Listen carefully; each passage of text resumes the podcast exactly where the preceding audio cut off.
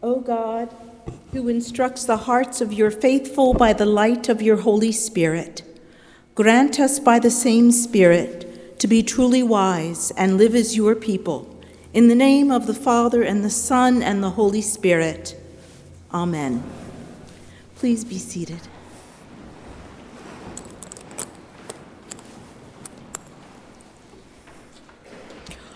Oh, what a night! Oh, what a night!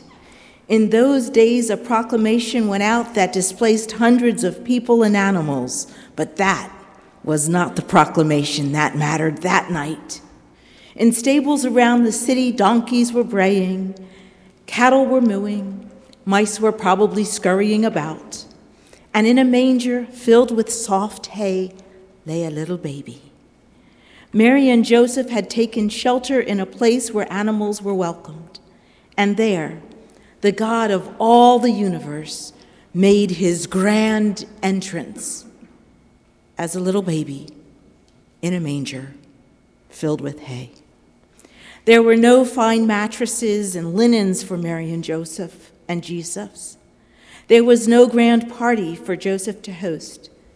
There were no buffets of delectable food and wine, and no fine perfumes to announce this miraculous birth. Instead, there was a very particular aroma that animals emanate. They are beside a manger with animals, and all this dwelling would represent. I wonder were the animals silent as Christ took his first breath? Uttered his first sounds? Or did the sounds of God taking on human form blend into the cacophony that often accompanies a barn? This was not a proper place for a king. This is not a proper place for the God of the universe, but this is God choosing to show up in unexpected places in a way never before seen in history, shattering the barrier between heaven and earth, being fully human and fully divine, becoming temporal flesh while remaining the eternal God. Oh, what a night that was.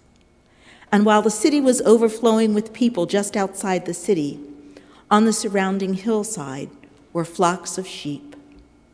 Luke tells us that one evening there were shepherds doing what shepherds do, taking care of sheep out in the fields Shepherds had a difficult and a smelly job, and it required them to be strong and courageous. Shepherds were people who were used to noticing things. They had to stay vigilant, or any sheep alone or ill would fall prey to predators. You couldn't let sheep roam like cattle. Their best defense was simply staying together, and the shepherd had to pay careful attention to ensure that not even one straight away. They had to see through the evening mist and the changing night sky to ensure that no sheep was injured, nor had wandered, nor no predator was looking, lurking nearby. The life of the shepherd was not one of comfort, and in the Judean desert, the days were hot and the night were cold. These men would be similar to hired ranch hands of our day rather than urban professionals and entrepreneurs. And in that moment, suddenly, an angel of the Lord showed up. Oh, what a night! The scriptures that tell us so much about the faith of Mary and Joseph, of Mary and Joseph, tell us nothing about the faith of the shepherds. There's nothing remarkable about them at all. They lived on the margins of society often unnoticed and frequently unwelcomed. And in that unnamed place, God's glory filled the area. And they were terrified. Now, they knew how to deal with wolves, sick lambs, cold, and heat. But the glory of the Lord was beyond their experience. God's glory wasn't expected there or to ever be with them. But God's glory appeared to a group of people who were brave, who were used to paying attention, and who knew about mangers and barns. Terrified, terrified, These were people who you wouldn't expect to be entrusted with important news. They couldn't read, couldn't write, nor could they afford someone who could. But the message from the angels was much too important to follow regular communication channels. The angel said, Do not be afraid, for see, I'm bringing you good news of great joy for all people. A Savior, a liberator, the anointed one has been born in a manger, a place where you would feel welcomed. Fear and confusion are normal responses when God shows up unexpectedly. We always want to know what to expect, and we are comfortable when God shows up in ways that we're familiar with. But every once in a while, God shows up when we're not ready, in unscripted places, for God cannot be contained to our expectations.